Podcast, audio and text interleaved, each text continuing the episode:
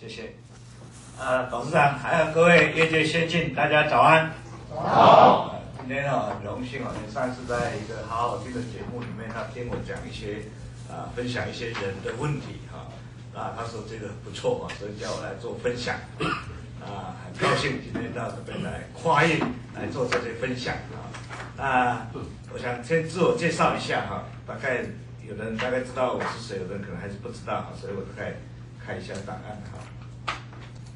所以今天大家都轻松的听我当做分享啊，一些经验，个人处理的啊的，在这个四十年的创业过程里面所处理的一些事情，经验跟大家分享啊。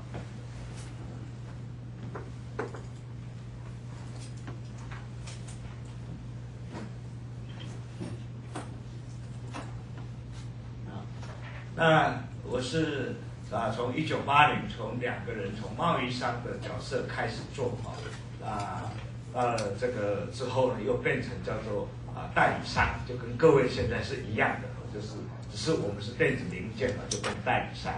那之后呢，到两千年的时候啊，要面临说要不要上市柜，所以后来通那个建商跟我说，我帮你包装成通路商上市好不好？其实当时我对上市也不了解，什么叫上市柜，什么叫通路商，其实也不太清楚。我说好啊，那你就是你就帮我包装成这个通路商上市好不好？结果我第一次送上市的时候，第一天就被打下来。他说我是买空卖空，到现在我还在买空卖空啊，已经四十年了那。后来经过跟他解释，其实我们啊有工程师，有这个啊 FAE，有很多的所有的都有，除了生产制造没有以外。其实什么都有，啊，后来才勉强。他说不然的话挂百货业怎么样？我说其实不是，我们这个真的是很重要，在海外其实非常重要啊。那过去里面其实啊，虽然讲通路商，听好像听过，但是其实不知道它到底有多重要。那么在台湾的话，我们一天要拜访三个客户不困难，要四个客户也 OK，加上早餐加上宵夜五六个客户都有可能。啊，那时候不觉得通路有什么价值，有什么非常重要。后来到大陆以后，发觉哇，一个啊、这个幅员辽阔，然后要去拜访一个客户，搞不好就花一天甚至两天才能够服务客人。换句话说，各地的据点如果不够多，那其实你很难服务到当地的客户。尤其我们的东西需要做 design，design 完了之后，还需要跟这个采购讨论，还要跟老板。啊，讨论之后才能够拿到订单，我们的流程是很长的。那如果当地没有好设好据点，其实不可能。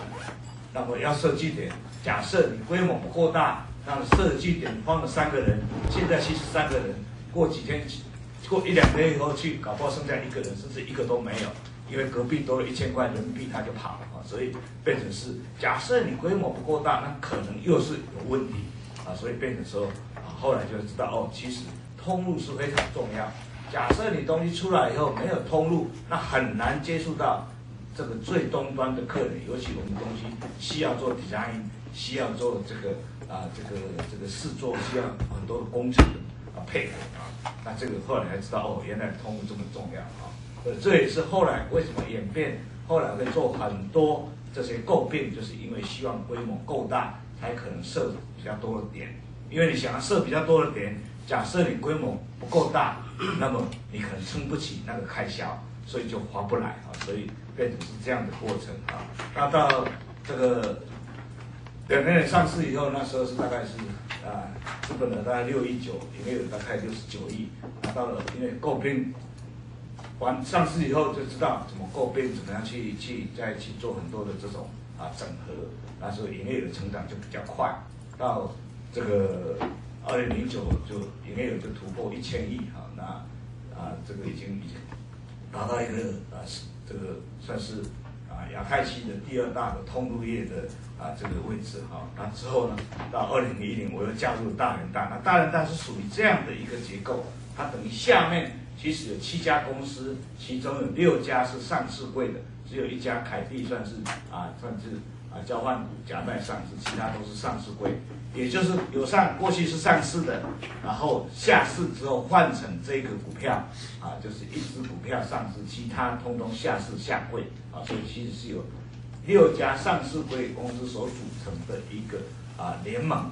啊，所以啊有很多人觉得，哎，好像我们卖了啊，把这个公司卖给大联大，其实没有，我们是加入联盟，所以我的股票都还在，我还是继续在做，所以我只是加入联盟去打国际杯，并没有卖掉的这样的概念啊，就是这个是啊用控股的模式跟我们传统里面就觉得好像把公司跟人家合并。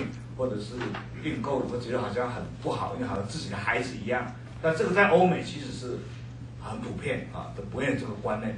做生意的目的是什么？就是能够让公司乱得更好是最重要，能够让赚更多钱。那如果像我现在退居到老二，人家还继续帮我赚钱，我又不用花很多时间可以出来外面讲课，哎，其实不是更快乐吗？为什么一定要当老大啊？所以这个其实是。啊，这个观念所衍生，就如果可以啊，有一个组成一个联盟，那其实你的力量就更大，你的资源可以共用，那很多东西你就更充裕，人才更充裕，其实也是一种解决的方式。但我不知道适不适合你们的经销商的模式啊，但是我们的其实我们这些通通是同业，完全是同类啊，而且代理的东西也是很多是相同的哈、有些是不一样的代理，比如说我代理 TI，他也代理 TI。对，代理 NSP，它也代理 NSP，其实它是很多地方是重叠的。那其实这样的整合也是一种。过去的整合有时候都偏向于是要互补性的啊，但是事实上非同类的其实也有它整合更好的地方，反而是更好的比较。那么这里面的好处我大概随便讲一下，比如说过去假设说我们公司代理的 TI，这个公司也代理 TI，那过去我们是自己在经营。所以我的总经理回来跟我讲，哎，我现在库存很多，那我这样毛利比较低，那我现在人均产值是这样，是因为景气不好，然后这个上啊供应商给我很多压力，所以我库存就这么多。过去这样讲，我也只能站在他立场同情他，跟他站在同一场战战线里面。但是经过这样以后就不会了，因为他也代理 TI，我也代理 TI，结果他的数字 KPI 都比我好看，那回来以后只好摸着鼻子自己。检讨为什么同样 TI 同样的景气同样的情况下，为什么他的库存比我好，他的毛利比我好，他的这个啊人均产值比我好，我就我的 CEO 就再也没有理由了。换句话说，我们的董事长他只要把每个月 CEO 会议的时候就把 KPI 拿出来比较，你排第一名，你排第二名，第第三，下个月再比你是这个月你进步，你比第二，那其实就做这样的比较，就互相激励。就会产生非常多的这个啊，这个这个效益啊，所以其实这个是控股的好处哈。那加入之后，其实当然你刚刚看，其实这个下面它是独立的公司，所以一样这里还是有董事长，还是有 CEO，所以没有改变啊。所以只是这边增加了一个控股，所以控股有控股的 CEO，控股董事长，所以这样的话其实就容易了很多。因为有时候在谈这个购并或者合并的时候谈不成，有时候都是。价钱，或者是其他各方面利益来讲，都是很有利的。可是今天挂的是董事长，明天拿出去是副总，明天就拿不出去啊。那这个好处就是还是董事长，我还是这边的董事长，所以没有影响啊。所以这样有一个很大的好处就是，即使是求取最大的东西，但是在这个啊像这种面子问题的话，其实都还顾得住。你还是两个 CEO 啊，哎。各有一个 CEO，各有一个董事长，所以没有影响啊，这也是他的另外一个好处哈。那我继续担任这个董事长，那也但是这个大联大不懂。那最近刚好交出去，因为我们执行长上来以后，我就变成是现在挂的是永续长啊，所以可能就啊更做其他的事情啊。那同时也兼任了以前是工会理事长，那现在成立了一个啊分享这个。经营智慧分享协会的理事长啊，那我就自认为我是文化志工啊，这个能够去用懂的东西去帮助别人，看起来是很快乐。很多人到六七十岁，可能就当自工是捡垃圾推病人，但是我跟太太说那个比较累，那个腰弯下去比较累啊，所以就啊懂的东西讲讲可能比较快啊，所以这个是我现在做做的工作啊，那。我们的位置其实跟你们的啊经销商是一样，我们在这里，我们也是经销商，我是卖这些半导体，这些 Samsung、ST、Intel 这些国际大厂的半导体，那这些半导体又交给台积电来代工，那代工完之后交给我们去卖给我的下游，我的下游就是啊华硕、广达、鸿海这些大的客户，这些人又帮这些人做组装，就是 Dell、HP 啊这些成品，或者是 Apple 这些手机都是从这边来的，然后跟我们买零件，然后从这边过去，所以我们的行业，你号称叫做高贵行业，就两边都要叫阿公的行业啊，两边都是比我大，两边都是我的衣食父母。所以我们也都是护士代理啊，所以变成是一个服务不佳就可以把你换掉啊。但是你们可能比我们幸福一点啊，所以你们可能分区域或分什么东西啊。像我们的话，其实是啊，可能更严苛哈，就是我们是夹在中间的。那如果服务不好，那我们的 vendor 他听的只有一个叫 VOC，叫 Voice of Customer。客户讲你服务不好就是不好，你讲再怎么讲都没有用。因为我们的服务包括更多的东西啊，很多 design 或者是很多的啊这个回报，或者很多的这个维修，或者很多的 payment。其实有时候是他付款付太慢，我们货不就故意不不敢交给他，因为付款那么慢会不会倒掉不知道。可是当你去 vendor 去 check 他的时候，他说他服务不好，他不会讲他付款付不了，或者是晚了，正这个都不是理由。所以我们是在这样的环境里面。啊，长大的好，那其实是我们的东西要在意，然后要跟他一起合作，然后甚至还要帮他换库存，然后变成这个我们一个叫 Hub Service 叫共通仓的的的概念，就是我们在他生产的啊一个月前就要把货放到他指定的共通仓里面，直到他把这个拿进去放到他生产线以后，再把 PO 开给我。过去是先拿定金，先拿订单或者信用状才开始准备量，现在不是，他只有给我预测而已。所以我相信比你们的行业要好的很多啊！你们大概还可以拿定金，还可以拿订单，我们的几乎是没有，我们是拿到的是预测表，但预测不准还是要自己负责啊！所以这个是我们的行业其实应该是比你们还要来得严苛一点。那我们要管理的零件有几万种，那一个机种拆下来。其实里面都几百个零件，那，每换一个机种，啊，你看这个 iPhone 十一、iPhone 十二、iPhone 啊，每一个它的尺寸或者里面的规格都不一样，所以上一代的不一定下一代还可以用。那你们可能比较好，这一代的车子卖的比较不好的话，可以打折，可以卖给，还是还是可以卖。那我们的几乎就是不能卖，所以我们的里面有带料又有带账，这方面对你们来讲可能就比较没有这个问题。你们顶多是折价，discount 比较便宜卖掉，大概是这样而已。我们的有的时候是全部一百 percent write off，有时候一 write off 就是几百万、几千万，甚至上亿的被倒账，有时候也是几百万，甚至上亿的都有。啊，最高曾经是被倒了十几亿哈，都是啊，都是要换账啊。所以基本上听完之后，我们今天应该可以下课了哈。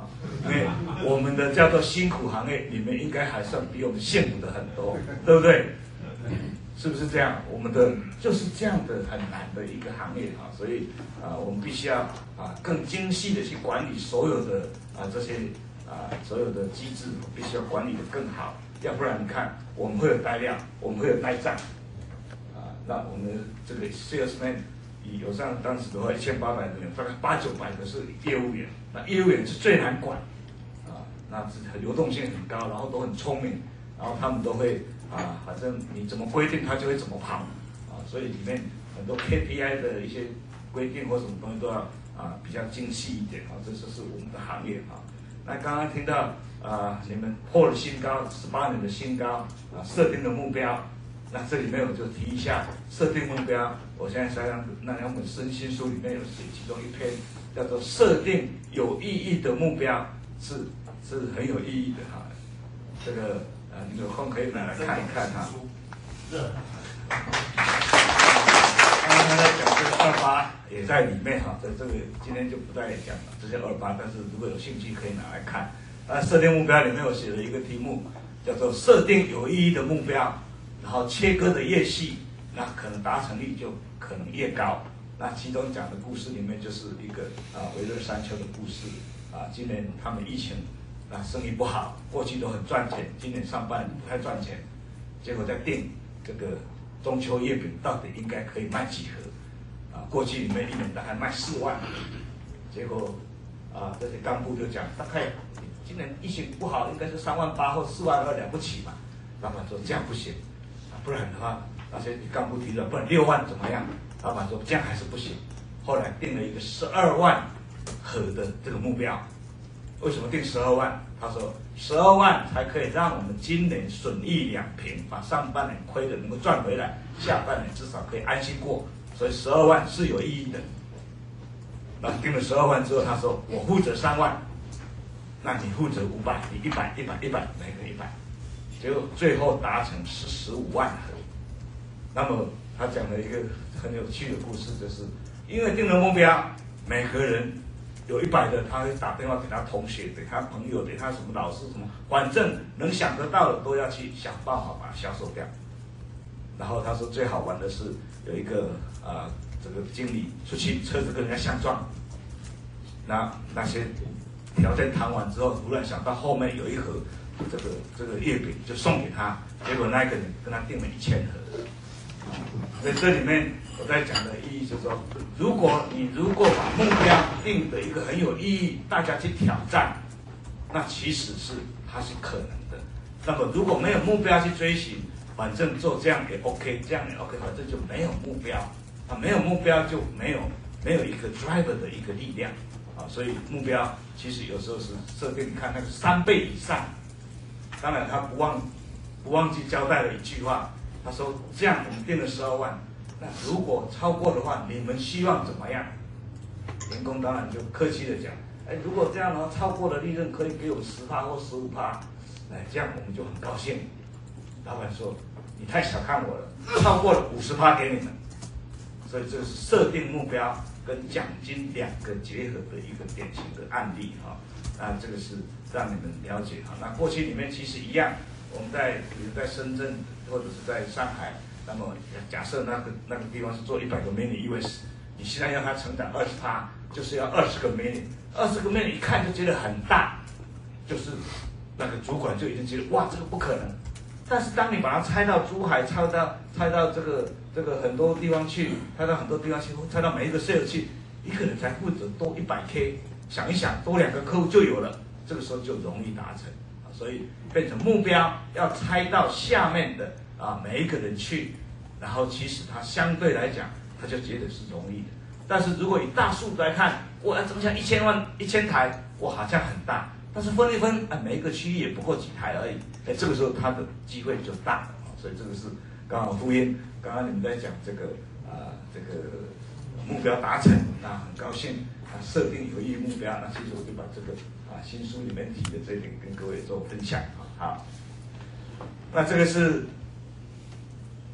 前面做了一点分享哈，那今天回到啊，我们今天的主题啊，就是那个 Anderson 那天听到他说希望我来讲一下这个啊人的问题啊，跟企业跟人的关系哈。那事实上从我啊过去里面就一直觉得人是很重要啊。啊当然事业要成功，其实非常多的因素，企业的竞争力除了人之外。当然，可能你要怎么组织，甚至于你可能要愿景，怎么样用愿景来让大家带着大家一起啊往前进。那除了人愿景之外，可能还要资金，还要行销，还有技术、产品、服务，还有管理，还有系统。所以其实事业要成功，其实非常多的面向啊，非常多的面向。那么其中应该人是排在最重要的一个地方啊，就是你其他都 ready，如果没有人，其实这个都不能动啊。都不会动啊，所以人其实很重要。所以我们认为说，人就是企业的根本。如果没有了人，那企业就停止啊。所以其实人就变成是相对是非常重要。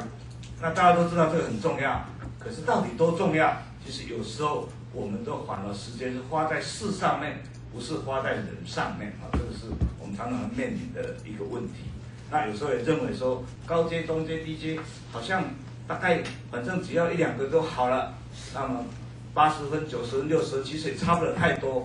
但是大家可以来看一下这张表，高阶主管假设是九十分，那么另外一个高阶主管可能七十分，另外一个可能六十分。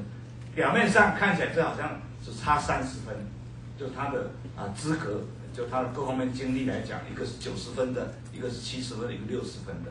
但是当你高阶接到这个这个这个任务的时候，他要不要告诉中阶？中阶要不要再把信息传递给低阶之后才能执行？假设他只有六十分的，那他可能就是你体会到六十分的啊这个任务，甚至于做出来的可能还一部分是错的。那回来之后相乘之后，结果就变成是这样：六十乘六十乘六十，回来是零点二二。那如果是你找到一个这三个都不错，都是九十分，中间的主管是九十分，低阶的时候这个出来是零点七三。所以上面看起来差不了太多，可是到最后从结果论来看，它其实差异很大。就是你如果是好的主管，那这个每一层都很好的时候，他命令容易传达，他能够 catch up，他他想要弄，这个随便跟他电话交代一下，他就知道怎么做了。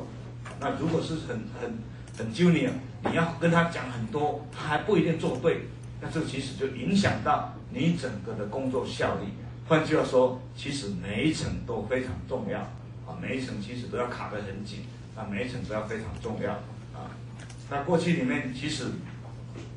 我常常在到到公司大概五十人的时候，就去问那个经营两百人的公司，说经营五十个人就觉得好累，你好像两百人好像管理的还不错，到底是什么秘诀？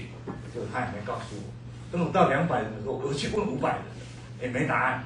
等到一百一千人的时候，我再去问问一千五的，也没答案。直到我公司两千人以后，终于想通了。其实不管你是两千人。或者是两百人，或者二十个人，你重要的都是管那二十个人。你直接每天跟他 interface，每天跟他在讨论，每天非常 close 跟你讨论事情的，大概就是那二十个人。啊，那二十乘二十就会变四百。啊，这个里面关键就是变成这个，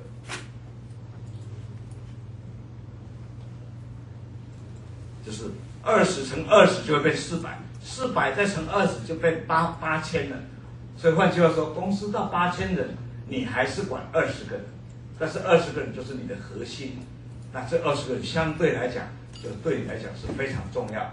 怎么样把这二十你底下这二十个人的骨干能够找进来，同时把它训练好，训练好之后还要能够留得住，这里面就包括了好几个阶层啊。第一个是进来的时候当然是 interview，相对是相当。你要重视 interview，怎么样把这个人抓进来，甚至也要重视里面的人怎么样往内升，啊，就是他基本上可以的话，怎么把他升上来，让他培养变成干部，这是第一步，就是选材的部分。那再来就是你要怎么培养他，你要跟他培训做了什么事，然后是不是有啊做很多的这种培训的计划？那再来是怎么留才。那留才又牵涉到可能激励又有关系的，就是你的奖金分配或者各方面又有关系啊，所以这里面就是怎么样把它这个弄好哈。那所以其实这里面就是说想通了，就是其实就是你要把人找对，然后给他足够的训练，同时有足够的激励措施，那他人就会留得住。那其实你的时间就会省下来哈。那当然这里面。假设你要全部去 interview，可能不太可能，就是牵涉到，也许就二八的概念，就是我最重要的二十 percent 的人，啊，也许是我下面的第二层，啊，跟第三层的人，就是大概副总或者到处长，这些其实都是我重要的人。那么包括可能对外，假设说总机，其实对服务来讲很重要。总机虽然不是 key man，但是某方面来讲，他还是 key man。因为一个应答不对，其实就可能掉了一个生意，或者对公司印象非常不好。所以，包括总机，我可能要 interview 啊，而且要跟他讲很多事情啊，然后交代他很多事情。那这样他服务第一个把关，他就做得好，那后面事情就容易解决。常常我们都是在这种把关的时候啊做不好，那其实就很多问题就解决不了。那这个就牵扯到服务的问题啊，但其实服务的问题。看起来电话应应对总机好像很简单，但其实是很难训练的。或者是公司里面常常有时候这个啊，你按下去找经理，然后那个电话拿起来说啊，经理不在，他今天今天出差了，然后大概都灯都关着。当然是这样才让你接电话，为不然为什么你接电话？对不对？每一个人都常常认为他自己的的部门的服务是电话没有问题，都服务得很好。因为每天打电话回去，你直接找你的的的助理跟你的秘书，服务都态度非常好。但是往往是如果别人打就不是这样哈。所以有一个董事长他就啊很好奇的跟那个董事长讲，哎，你公司的服务不好？他说不会啊，我每次打电话回去都很好，为什么会不好？他董事长这一次你不要打给你秘书，你打。我们随便抽一个，你打开那个你看看。结果电话就咚咚咚咚接了好几个，才接到一个小姐。小姐就问：“请问你是谁？”啊，我是董事长啊，李李董啊。李董是谁？就你的董事长啊。那董事长，你认不认识我？啊，不认识我就挂断就好了。啊，因为你处罚不到我。啊，所以你最好。所以这个就是服务，往往是你自己认为感觉良好，但其实外人是觉得是不能忍受。啊那后来我们怎么做？我们就把这个我们的高阶主管全部集中在会议室里面，然后用 speakerphone 这个打开，反正大家都听得到你们的对答，A 打给 B，B 打给 C，C 打给 K，K 打给 A，然后看看不熟悉的声音，你们家的回答是怎么样？结果就笑成一团，回去以后就全部改变，因为说自我感觉良好，所以这个是。常常在服务里面，所以为什么我讲总机很重要？因为总机会影响到很多观感。所以我刚刚讲了二十里面包括重要的，也许是你的发言人，也许是你的总机，也许是某一个啊很重要的都算 key man。虽然他职位不见得是最高，但也是算 key man。所以二八里面包括重要职位啊，会影响到你公司的啊，都叫二八哈。这就是啊，假设你知道这样的话，那就是说其实。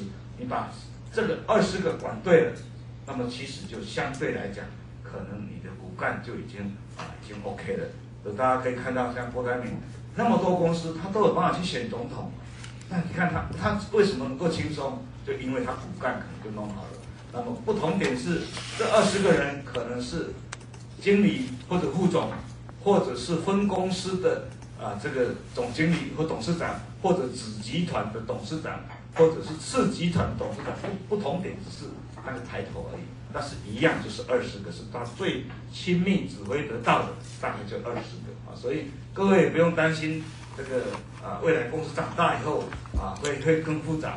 其实越大的公司可能越轻松，是因为他已经有骨干；越小的是好听讲公斤是路跳啊，所以这个大家要了解这样的，就是你把人找对了，把事情交给他，他自己会 run。所以你自己就不会那么累啊，所以这个是呃，懂得这个道理，其实就啊相对容易啊。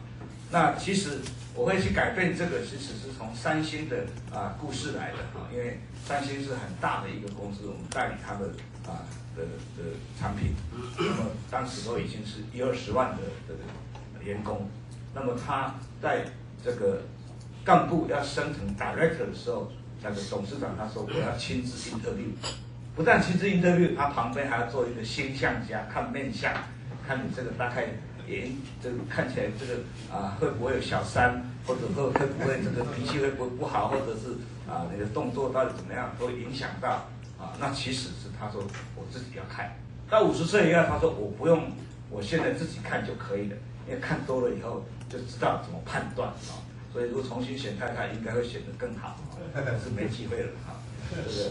这个其实看多了，其实你可以看。其实我好几次跟这个我们的人资打赌，我说这个人来大概待多久。我说你怎么看？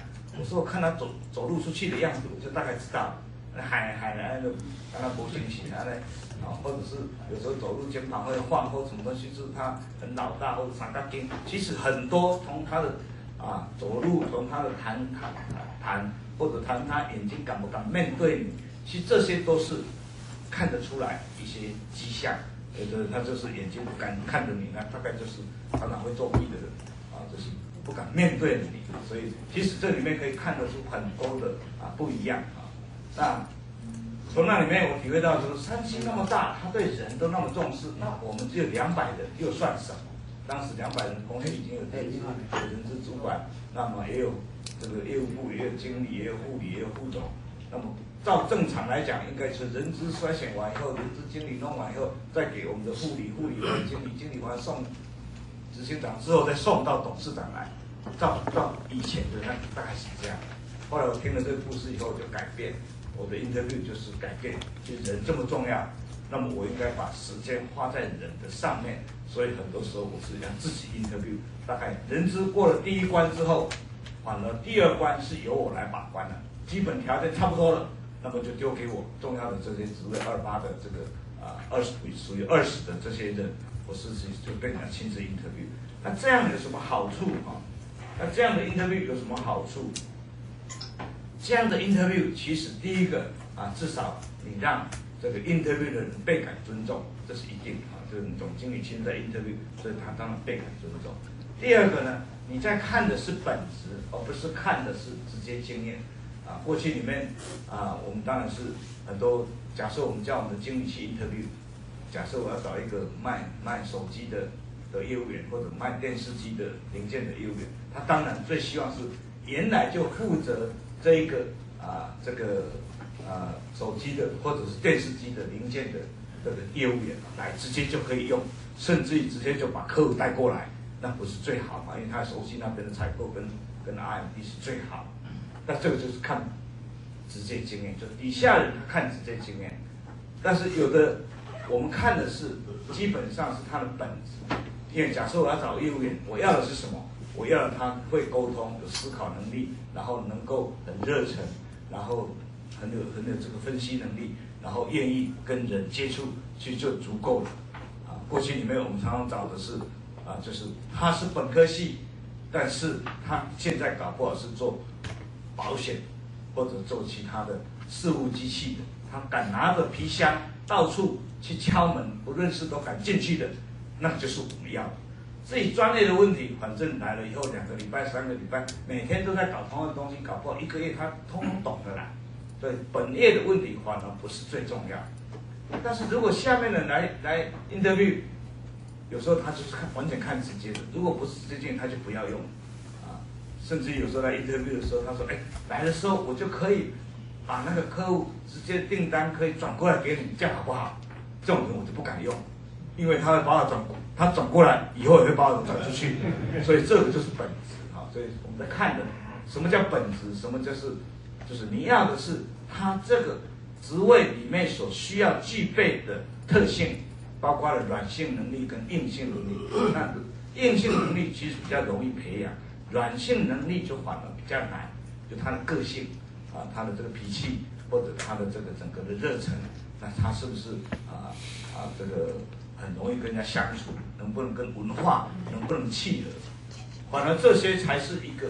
让你公司能够进来之后，他能定着的原因，而不是啊硬性的能力。硬性能力反而比较容易训练，因为你每天就就就是卖这个东西，尤其是啊贵公司你卖的是车子，那车子其实很多性能怎么样，其实大概了解一下也应该也不难，所以那个就变成不是最重要的。换句话说，你要找的就是一个很积极的，然后能够有热忱，然后愿意去。啊，这个外面跟人家接触不懂得愿意哈，那这其实很重要啊。那同时呢，你自己 interview 的时候又避免这个这个心理作祟啊，有时候啊，这个主管他有时候往往会有一点啊，就嫉妒人才。假设这个人更好，那会不会放跑到我头上去？或者来的时候本来你们的可能比较不会，我们的可能薪水差距也很大啊。同样经验的，搞不好是。这个经理他领了五万块，结果来 interview 的时候要六万，他觉得这个人今天比我少，为什么他领六万？那我们公司福利实在很差呢。他还没开始用那个人，就心里就起了负面的作用了。那其实他没有想到，公司还有很多这个啊奖金，还有很多的这个股票，还有很多东西，综合起来其实不会比他差。况且那个六万到底真的假的，也没有看到那个那个手头单，其实你也不好意思要，所以就马上心里就产生了负面的。啊，所以其实反而是啊受到了影响啊。那这里面其实，当你在在 interview 的时候，假设你自己介入的时候，其实你在谈很多是在文化的契合，就是这个人进来到底跟你的行业、跟你的公司的文化能不能契合，他是不是认同你公司的很多的理念？其实，在 interview 过程里面也在谈很多这样的事情啊。那另外一个好处呢，就是。如果你通常来讲，我们进来之后会有一个过渡期，然后之后再正式录用。那正式录用以后开始，假设你当时谈的时候觉得很不错，但是到年底考核的时候，觉得他是不好，那这个时候你就相对会去怀疑，到底是这个人真的不好，还是他放错了地方，还是放对了地方，但是 assign 的职务是错的，大材小用或小材大用。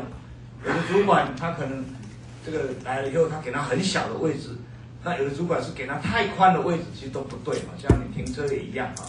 假设你是啊技术不是很好的，那么停车场一片空的，你停进去绝对停不直，啊，一定歪歪的。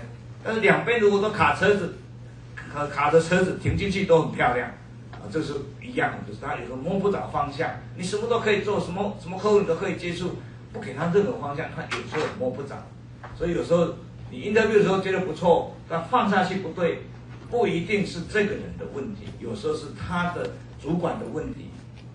有的时候是他的 assignment 的问题啊，就是你给他的工作的性质，或者没有规划好，或者没有带他，没有这个 mentor，其实这个都会一再再的影响到他的 performance。这个时候，你如果是当时你认为觉得这个人不错，那你就适当的怀疑，那是不是可能要调整这个组织，或把这个人放到另外一个地方去做别的工作，或者是啊交换一下别的主管，是不是能够再重新用，你就不会浪费掉这样的一个人才。因为你已经跟他 interview，你已经觉得是不错啊。那 interview 其实是啊要花很多时间，但其实我是划得来的。因为啊很多人这个业务员进来以后，主管进来以后，都好奇的问我：哎，interview 的时候你跟我谈了三次，一次都三个钟头，总共九个钟头，分了两三个礼拜这样谈。进来以后半年，你为什么一句话都没有跟我讲？啊，进来以后已经跑到组织去，就组织人去处理就好了。啊，我已经了解你了，我大概讲你都已经知道，所以其实就是你花在前面，后面省很多事，啊，这个是啊，我我在做在做的事情啊。那甚至于呢，就是当你这个你是在最上面的时候，其实你有时候会啊，可以这个有比较多的这个权权限在你手上。比如说来的时候，他这个我觉得很不错，可是跟我们内部的薪水就是差了一万块。因为你要六万啊，可是我们里面最高的等级就差五万，我认为大概五万比较合，就差一万，啊，一年就差十二万，这个时候就就谈不拢，那谈不拢，如果你是你是老板，你就有很多其他的方法，好了，那这个谈不拢，这十二万，如果你单买三个月十二万，我一次给你，这个叫离职金，那明年我们再整个再来调薪，工资整个来调薪，我会为你一个人去调薪，调了一个，我其他人通通要调，很麻烦。我干脆就给你离职金，这样可以吗？那当然你要赌说，万一十二万给他，他如果待待三个月就走了，那这个东西要怎么约束？这你可以去另外约定。啊，那其实就你有手上有更多的筹码，可以去做不同的应用。啊，我可以给离职金，甚至于我可以答应你。对，以前我们股票上市时候可能哎股票的时候可以年底的时候可以多一张，啊或者怎么样，其实就可以解决很多这些问题。那过去里面。其实对这样的破坏制度这样的事情，其实我觉得这样好像老板都在破坏制度，好像不太对。后来这个我看了那个何伟鹏的抉择，他也写的跟我一样，他就是老板其实有时候就是要例外管理啊。那我听了那个曾仕强啊，他在讲的水的管理，交通大学那个在讲水的管理，他说老板就是永远就是制度的创造者。啊，制度是留给过去的人用的，不是留给老板用的。换句话说，很多规定不合时宜，但是下面的绝对不敢超越。只有那个问题存在很久了，只有你可以把它改掉。啊，也许那个本来就是，假设你 interview 三四个，哎，都觉得真的好像差一万块，我们公司的真的太坏，这个时候你就会直觉去想，那我们公司的福利制度是不是要重新调整？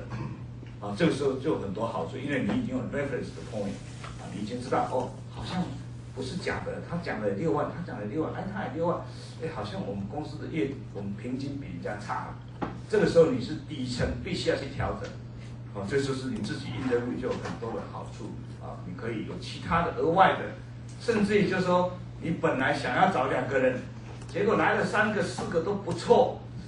但如果是人资或者下面去 interview，他绝对不敢超额录用一个或两个。但如果是你，你是老板，你就讲，哎，明天我哪个地方设分公司，现在如果进来的时候就先训练，那我再把原来的人拔过去，那个分公司当主管，那个空间就有人补了。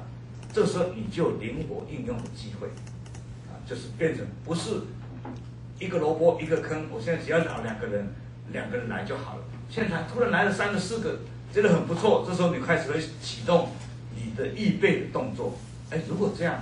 那这样现在这两个不错，就可以顶我里面原来哪一个？明年我设一个什么新的啊服务部门或者一个新的分公司，他就可以派过去当主管。这个时候在你脑海里面就盘算出不一样的啊这个这个想法啊，这个是你自己弄，其实有很多的好处，对你来讲会有相当相当多的这样的优点啊。那如果是底下。一个月其实就啊没有这样的优优势哈，那这里面当然事情来看的话，就是大事小事，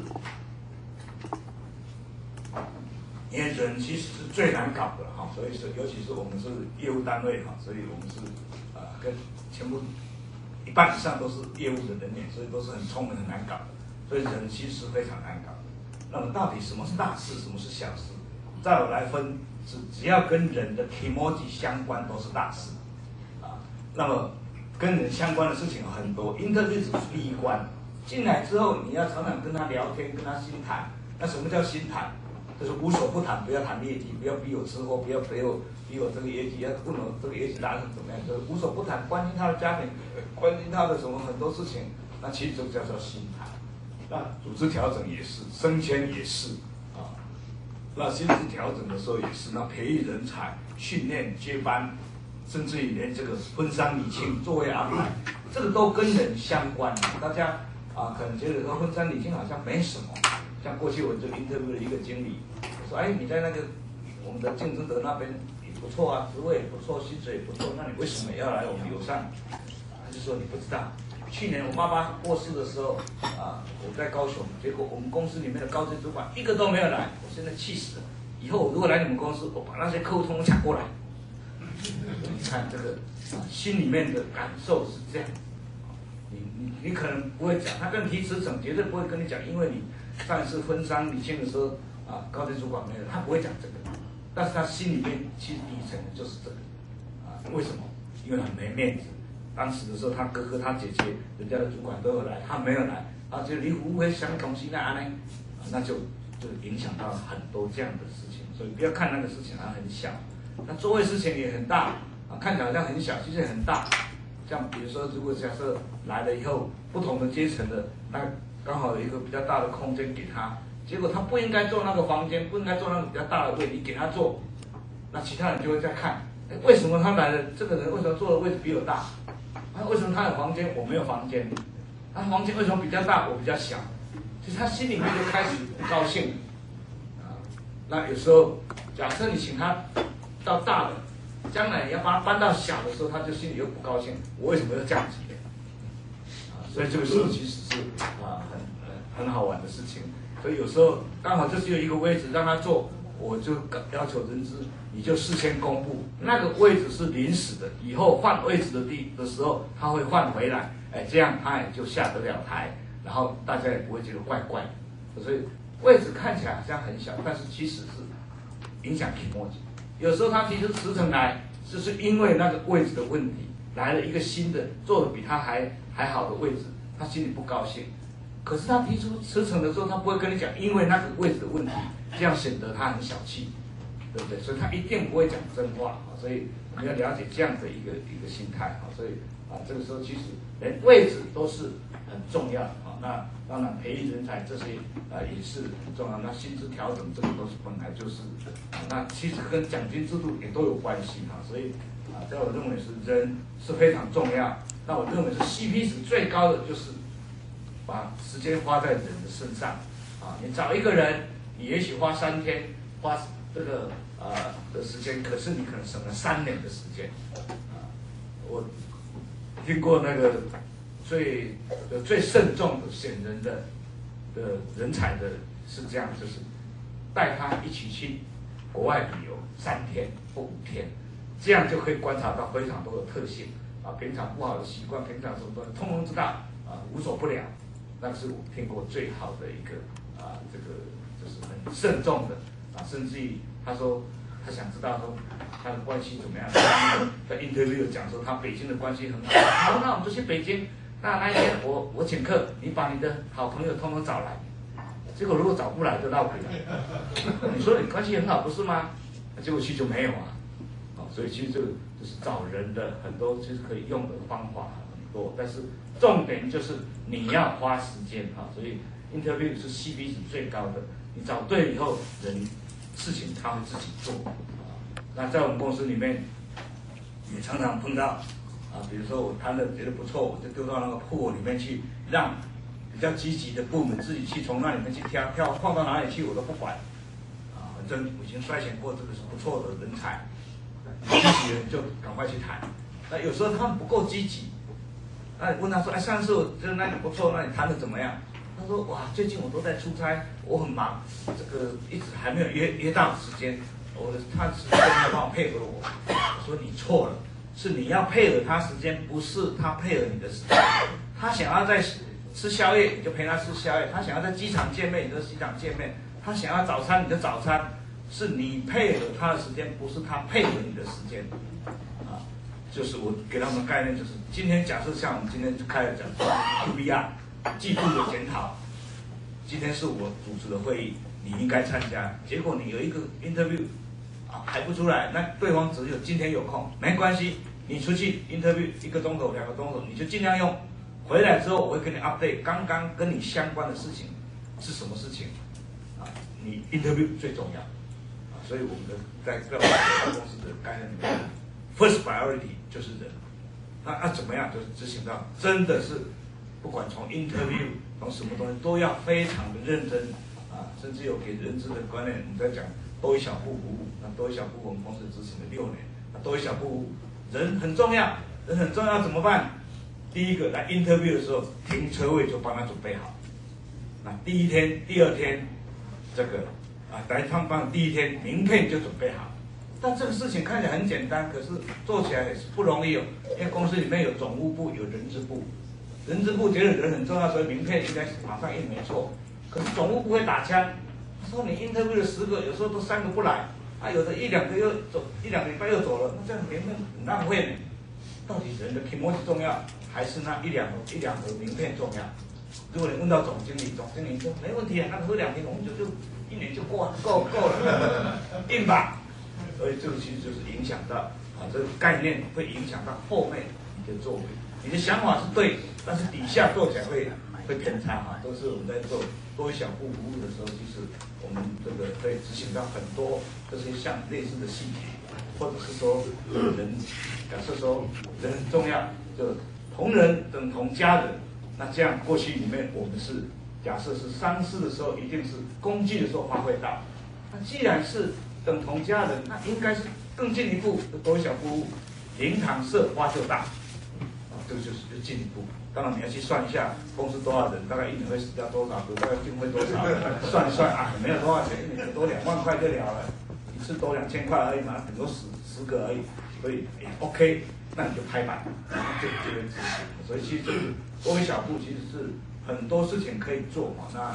啊，假设以后有兴趣，我们可以来做多一小步的训练，那一一整天的 workshop 啊，然后产出非常多，总务部产生总总务的，那人资产生人资的，业务产生业务的，那业务的对客户对对你的供应商，其实都很多多一小步交叉的，这个是我认为人其实非常重要。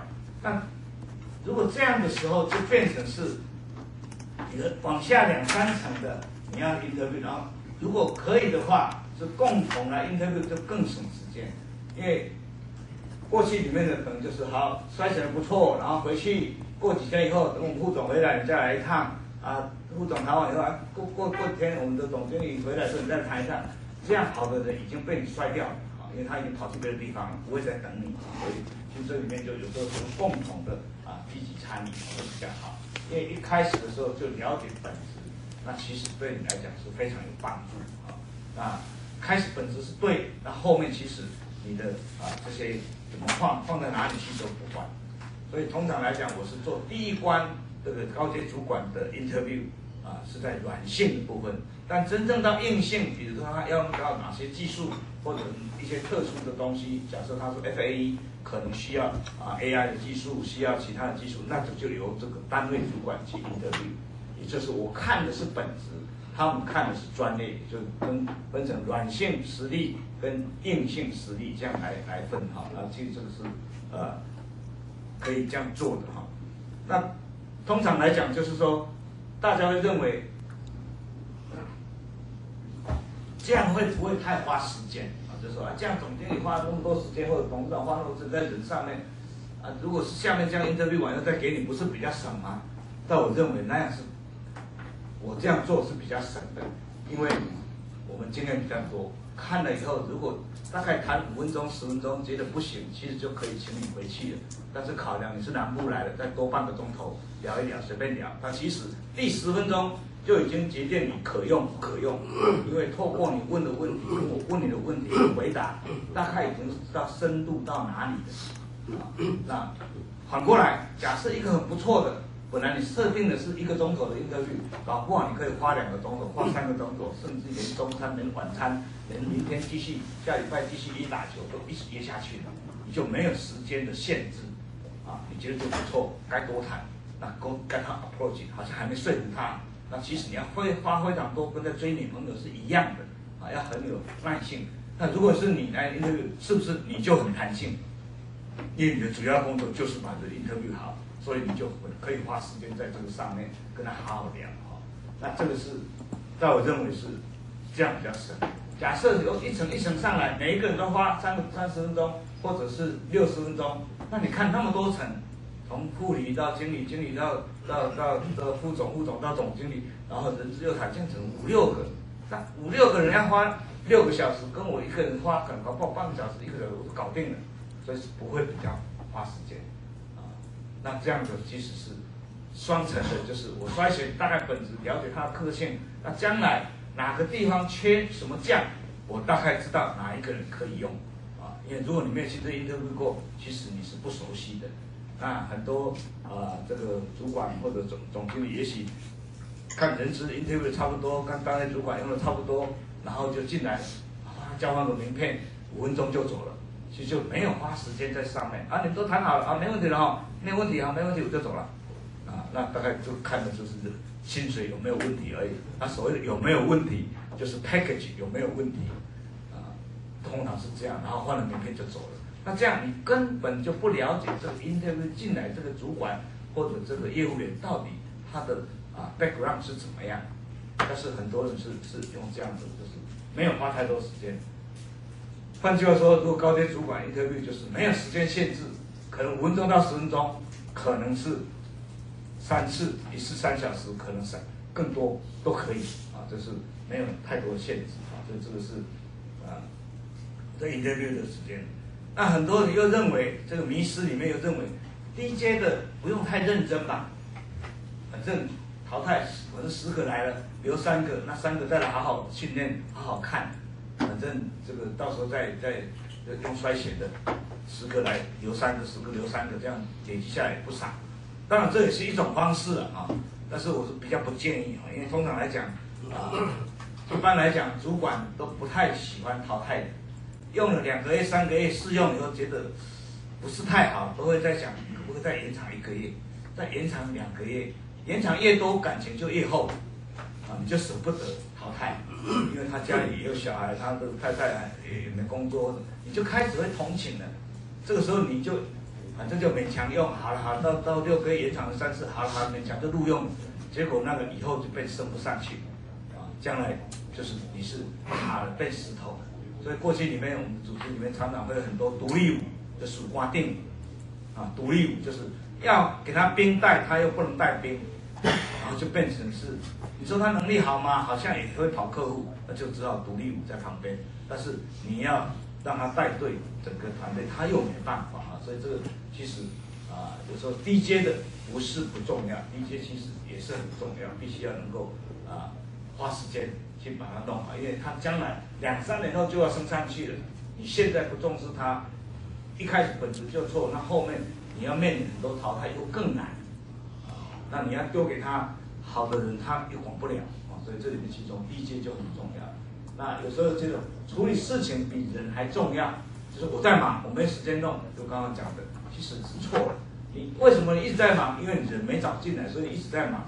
你人找进找进来之后，你教他以后，他就 assign 给他应该他的他去做，啊，这不是不是那么忙。所以很多朋友都觉得觉得，哎，你好像都还蛮轻松的，啊，变成是这个这个公司那么大，营业额做到一千亿，就好像也没有没有说忙的很忙的非常忙，但是其实就是把人找对了，那其实啊事情他会自己做，啊，所以这个是啊观念是这样的啊。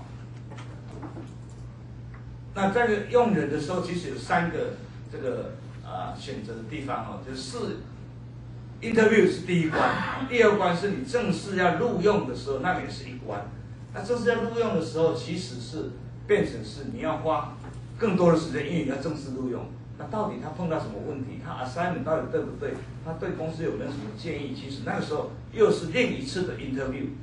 啊，也许在那个时候你可以帮他调整，可以 assign 他更好的，或者是换工作或什么，其实是这一次也是非常重要。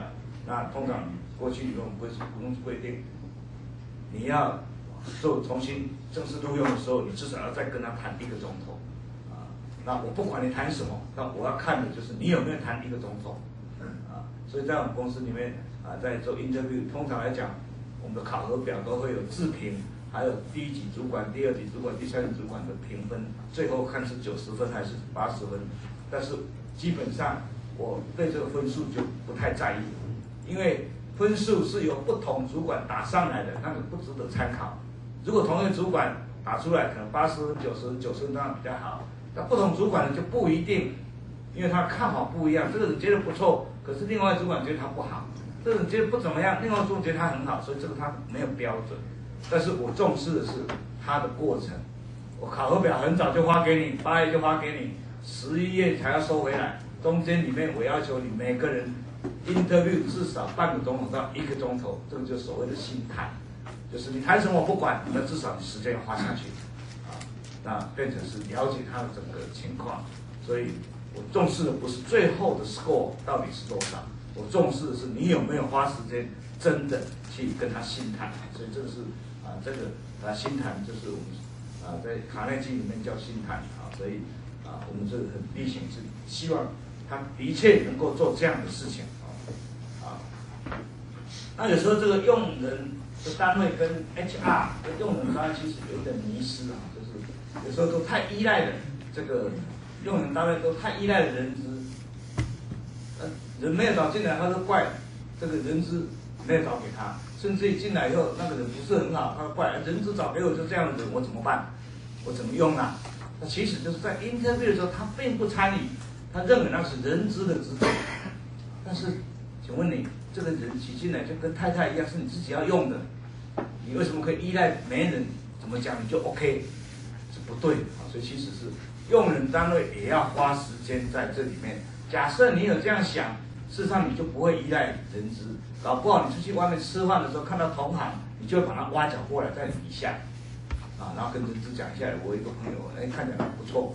所以当你 pay attention 在人的身上的时候，任何场合你都可以去想到，哎，我想要我的人进来，在我这边要很强壮。那这个时候你就会 pay attention，要不然你可以一直依赖人资，人资没有好的。履历表进来你就没有，然后如果给你大概随便塞给你一个你也用，那其实你自己都没有参与，其实这个是不对，所以通常是啊这个这个会会有这样状况啊。那其实，在大的公司或者台湾可能还比较看不到人资那么重要啊。那其实，在韩国像三送，人资是非常重要的一个单位，甚至我在大陆看到的，它也是非常重要的一个单位，他们的授权程度很强。人资可以决定非常多的升迁，或者是这个加薪或什么，他都可以，不是不一定只有用人单位可以决定。这种人资他是很强的哈。像上次我在大陆上课，上完课以后再在上水平思考啊，完了之后啊，希望礼拜一把这个座位交上去，然后他就人资就上来宣布，好，这个下礼拜一之前十二点以前，希望把这些功课放到网站上去。其中有一个就举手，哎，我要我要出差，啊，你有问题吗？有问题，下次培训不要排排你好不好？在大陆是培训排不到就没有升迁机会，所以他们的的观念是，我派你来受训是重视你，然后如果你如果是来受训考核过了，公司付钱；考核不过你自己付钱。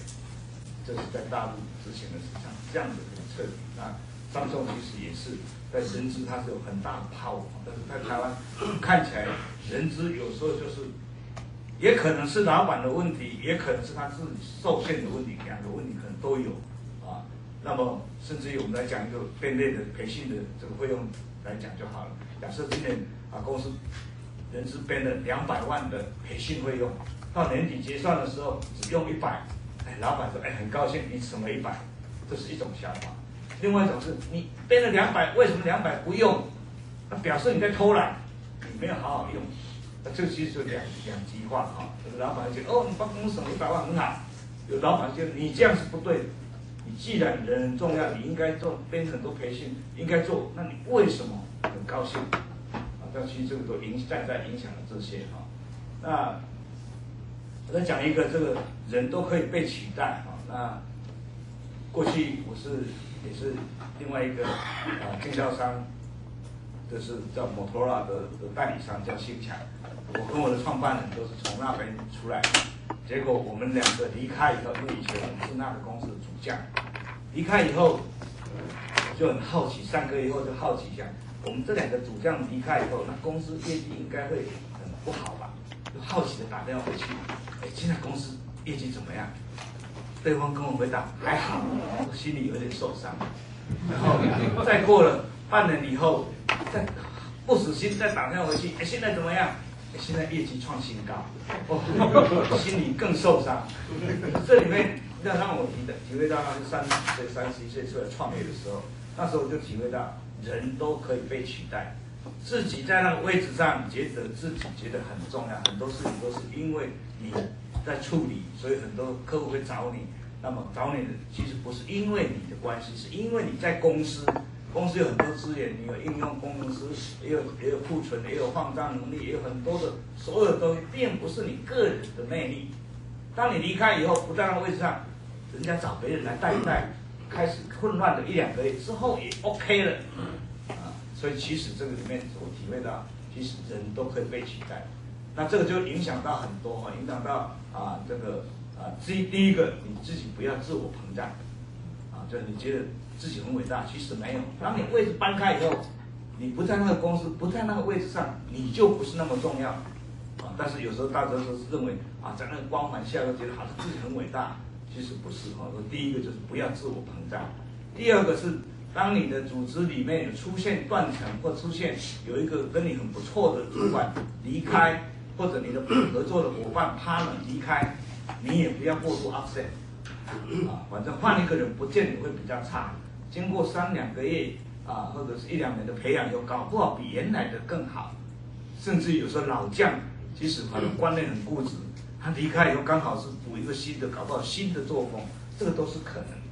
但我们不不是鼓励说老将就要离开了哈，我们公司里面老将很多啊，那这时候你要有这个观念，就是其实有时候人才适当的流动没有什么坏处啊，那人都可以被取代，那这个就影响到。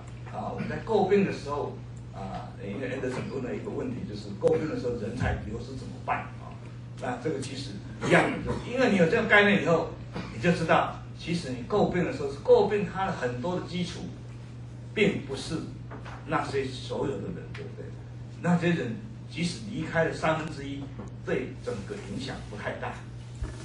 就从这个概念里面，那这样的话，你就比较勇敢的去去诟病，诟病大部分人会离开，但是像我们处理的很谨慎啊，这个其实啊很照顾他们，其实就变成是反而没有离开过，但是大部分都说担心他会离开。但如果你知道这个概念，其实人是可以取代的，那其实就没有那么严重，你就会比较大胆的敢去做很多的啊这些诟病。所以这个是我不知道你问的其中一个问题哈，就是。人的这个问题哈，其实是可以被取代的啊。那再来一个观念呢，就是我们谈到人到底当你有一个位缺位置缺缺的时候，通常来讲都会去想，能不能挖角？看到外面好像不错的，想把它挖角过来。其实里面你有一些六七成功力的人，只是他过去没有做过这个职位，没有在这个职缺上面，所以你认为他可能不行。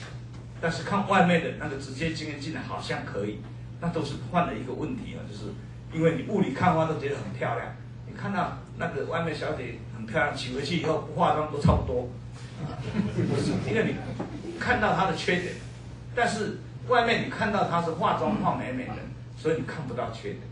那其实里面如果有六七成功力，你就让他上去。过去只是因为他没有担任那个职位，所以那个直接经验是没有。但是他至少在你公司已经那么多年，你已经看到他的这个这个态度，他工作的方法，他的思维逻辑，他的跟人相处的，你都已经知道了。结果你反而不敢让他上去，是因为他的直接经验不够。那这个是错的，所以通常来讲，我们都是只要六七成的，然后如果有机会就把他拔走过去，啊，给他时间一两年，他搞不好他就历练成他重要的干部。所以啊。呃我们能够这样好几代的这样一直一直一直换，其实我们的 CEO 专业经理已经换到第三代，我交给下一代，下一代以后又交给现在的下一代，啊，每一代看起来都是好像可能更好，啊，就是啊，就这个观念就是变成是说，通常来讲，你看他好像还是小毛头，但是有时候你看他是小毛头，他出去外面就变副总，他也乱得很好，这道理就是在这里，因为在里面他没有机会发挥。在你永远看中他是跟你自己家里养小孩一样，你就永远觉得小孩子是是是还没长大，我觉得啊不敢赋予他很多责任。那其实有时候你看一看，其实因为我们已经经历了两三代，那专业经理下面的已经已经已经换了好几代，就是证明是其实每一代，当然你现在看他都还很年轻，四十几岁，你看到这个经验不够，但真正去做不会比较差啊，这是我们已经。已经到了第三代啊，所以这个是啊，感觉上就是啊，这是我印证了我当时三十一岁的时候所体会到，人都可以被取代啊，啊，只要你给他机会，其实他会有更好的表现。那有时候越老的，有时候他变成是已经安逸生活在那边，他反而动力比较小啊，这个是啊提提到一些哈。那其实我们在讲人资，那人资其实可以做更多了啊，但是我们的人资。台湾的人资通常就是，啊，不知道是自己设限的问题，还是老板给他赋予他的责任。我想这个是互相的啊。就人资如果积极的，你可以跟老板争取哪些东西由你来决定。但是你不讲，老板也不知道应该授权给你。所以其实我认为它是双方面的啊。你如果愿意赋予他很多的这个权权力范围，他其实他可以做得更好。啊，但有时候通常都是你没来问，我也我不知道你需要哪个。那你不会去争取，老板也不会给你那个那个权限，所以其实这个是需要更多的事情。那人资也不要只有局限在人资的工作上面啊，有时候部门会议你去参加，你更了解他们的啊的业务动态或者他的产品动态，其实你就更知道你要找怎么样的人。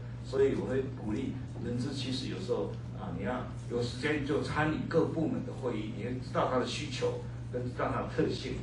那同时，你也可能为为为为公司规划未来的人才啊，或者是建立这个啊人才库，甚至连升迁建议都是你的，还有怎么系统的分析。其实人资可以做很多事情，但是有时候人资就是被局限啊，可能就是找人这这一件事，或者是沦为事务性的这个人资，就是在统计、出勤、打卡或者加班。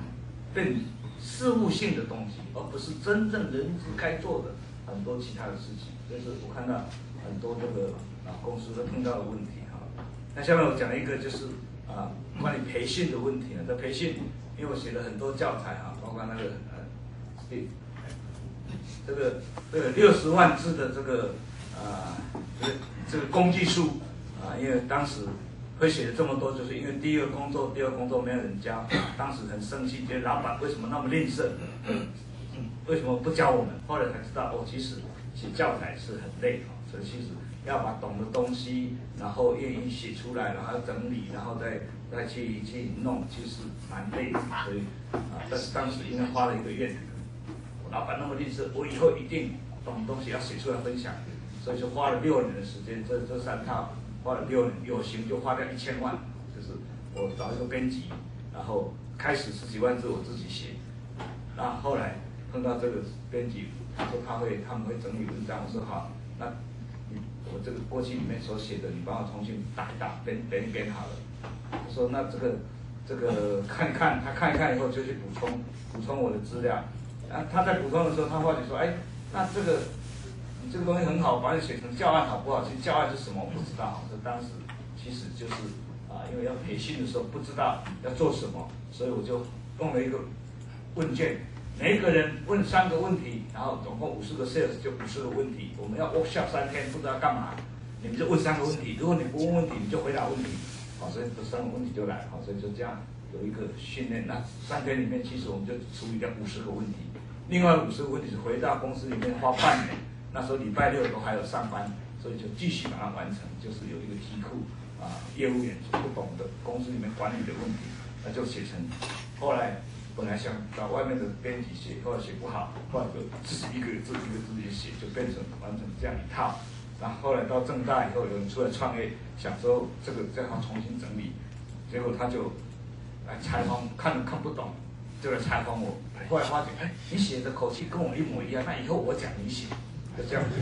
一年就花了一百多万，然后六年，我每两个礼拜花两个小时，我讲案例在哪里，看到什么问题，看到什么问题，很快。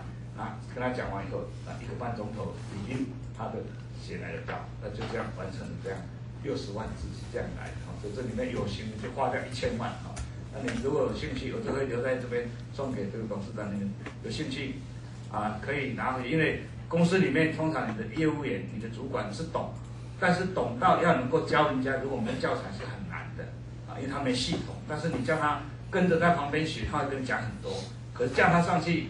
上课或者是有一个条理去讲就很难啊，所以我是面临这样的问题，所以整理的这个啊可以分享给各位哈。那另外有两本这个呃就是最近才出的哈，你们可以有兴趣的话可以看看哈。另外那两本哈，刚刚讲的二八啦或什么这些东西都在这里面哈。那这里面其实写了很多了哈，其实有这个热情啊，或者是这个是自我修炼，还有包括 EQ。包括业务员的职场观念啊，都在这里面啊，还有这个啊工技能的部分啊，像像这里面有写的这个电梯四人哲学，在讲的就是我们公司的九层楼，每次到五楼的时候，电梯打开，三四个跑突然跑进来，后来看到我在里面就说，哎，我等下一班，我我在等人，我都知道他不敢进来。那那几个人，我名字都会记下来。如果升升迁是五千块，就变三千；三千就变一千。升护理的就还是留在这个乡里，因为碰到我你都不敢进来，我怎么会寄望你到外面去不认识的主老板去跟他讲讲话？所以那就打叉叉哈。所以这里面讲了很多这种啊观念的问题哈。那这里面有在讲这个永无止境的问题，不要把烦恼带回家。你创业很难嘛，对不对？创业很难，第一个做头家，第二个做老板啊，都很难。那所有人都想说啊，明年会更好，多找几个代理就会好，多找几个资金进来就会好，就每年问题都不一样。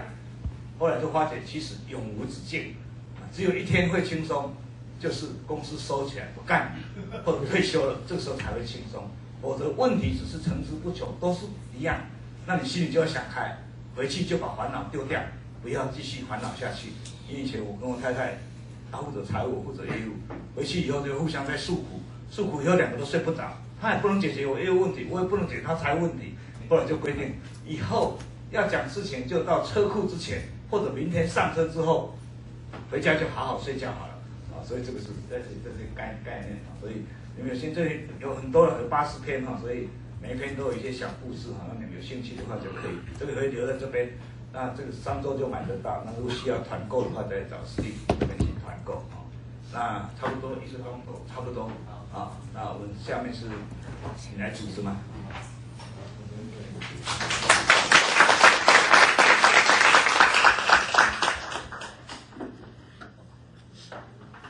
不是不是我想升迁的，是我们你你问了就会升迁 的，对对对，就是因为我们都知道要复制人才哦，像您刚才在做呃人才汰选百分之二十八十的这个这个这个心法，你如何确保你底下的这个百分之二十的人才能够按照你的方式去拓展他的这个怎么讲？他能够把你这种呃真人的这种心法可以落实，然后你怎么去确保他是 follow 你的这种秋楼？哦，去在分公司去执行同样的一个做法。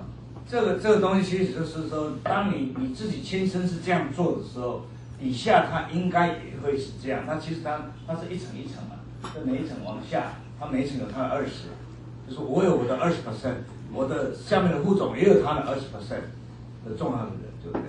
那这个我不敢确保说他们是不是每一个人都跟我一样那么认知那么深。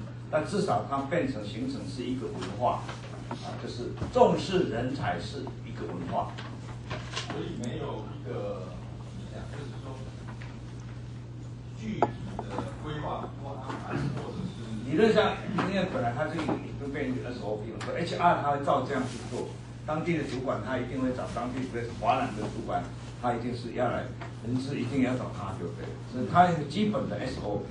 是他心里面有没有那么重视，我不敢保证。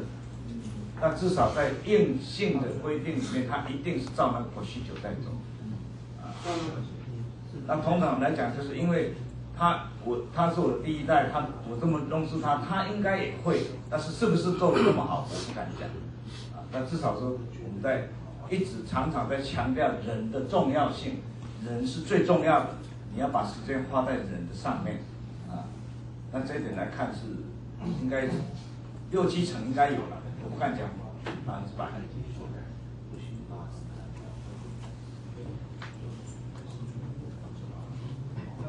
想请教一下那个董事长哦，就是说在这个呃电子产业，其实它的景气循环也是过去几年我们没有像你们理解，但是我们也看到报章杂志有提到有景气循环的一个上上下下。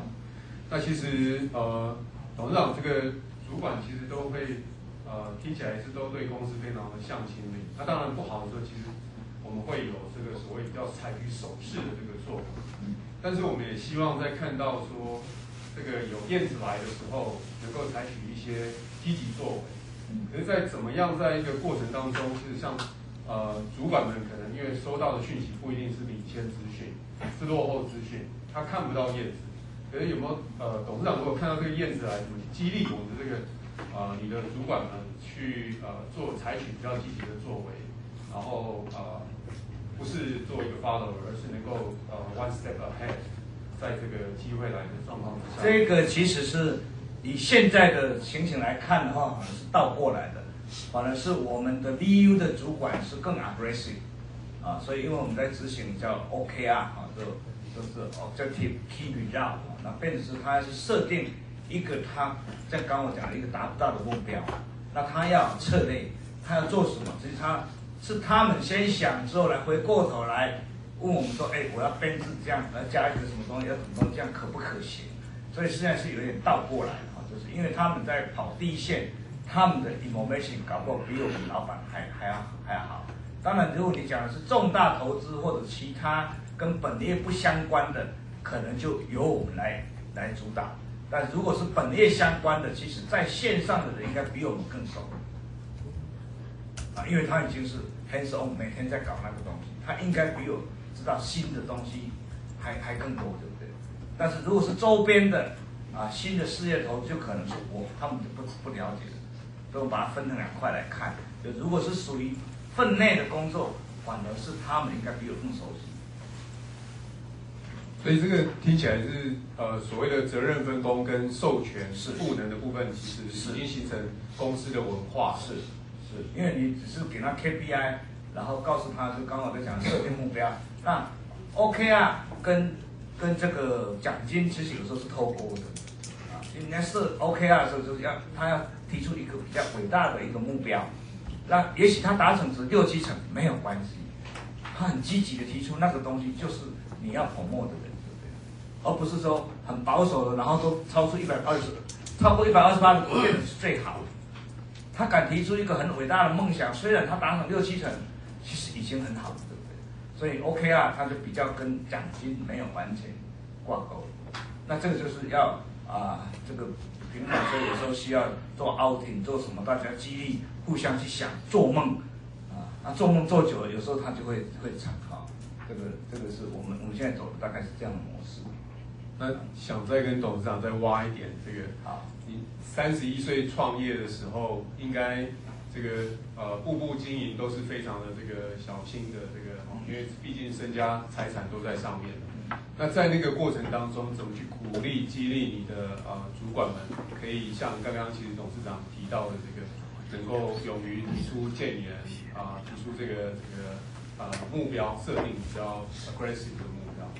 其实，在早期的时候，当然其实比较偏向有点独裁了哈，所以其实在前一二十年应该算比较，反正他们也没有那么成熟，所以市场也没有那么成熟，就变大部分是 follow 我们或者我的 partner 大家的啊这个决策或什么东西，到现在就变成他们渐渐成熟以后是倒过来，之前是 follow 我们，现在是我们花了他们，他们提出来说，哎，我这样要加几个人，我这样。啊，我想挑战一个什么东西，我想争取一个东西，我可能需要多少资金，我们就跟他说 yes 就好了，啊，所以这个是现在已经有点倒过来啊，所以这里面我写的另外一篇文章在写的就是，主管要学着当会当菩萨，啊，菩萨是不会讲话的，你去问他问答题，他一句话都不会讲，但是你告诉他，哎，我有碰到一个问题，我现在 A、B、C 选案，你觉得 B B 好的话就选 B 是这样。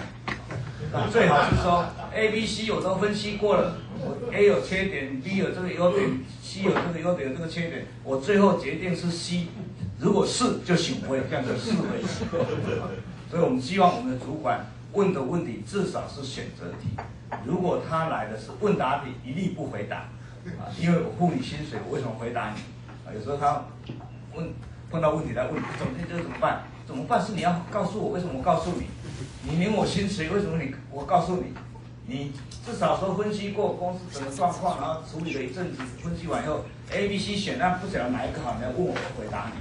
但是常常我们都碰到这样的主管啊，那是不合格的主管，问的是问答题的啊，那都是打回去。像很多主管送很多文件来，有时候 attach file 六七个档案，那如 attach file 那种我都直接退回去。你要从头看起嘛，我跟你同一阶级嘛。我要重新 review 起嘛，这个事情是你负责的，你至少用实验贴纸贴一张在那边，哎，为什么要看看什么？重点是什么？哪个地方要 approve？如果要看内文，那里面帮我注明荧光笔，我打开那个看荧光笔就好了，其他地方我不看，这是你看的，不是我看的，啊，那这是观念的问题啊。那训练久了以后，他就知道哦，原来他既必须要自己消化很多问题再呈上来。而不是把问题抛给我，啊，这是一种训练的过程啊。那久而久而久之，他们就知道，反正那种一信我都要退回去，啊，你问的是这个问答题，我不会答。那最好是你给我的档案，我连副档都不用打开，就跟你说 OK，这样是最好的主管。啊，这是我们的训练是这样子训练啊。谢谢董事长，谢谢。来，再开放问题。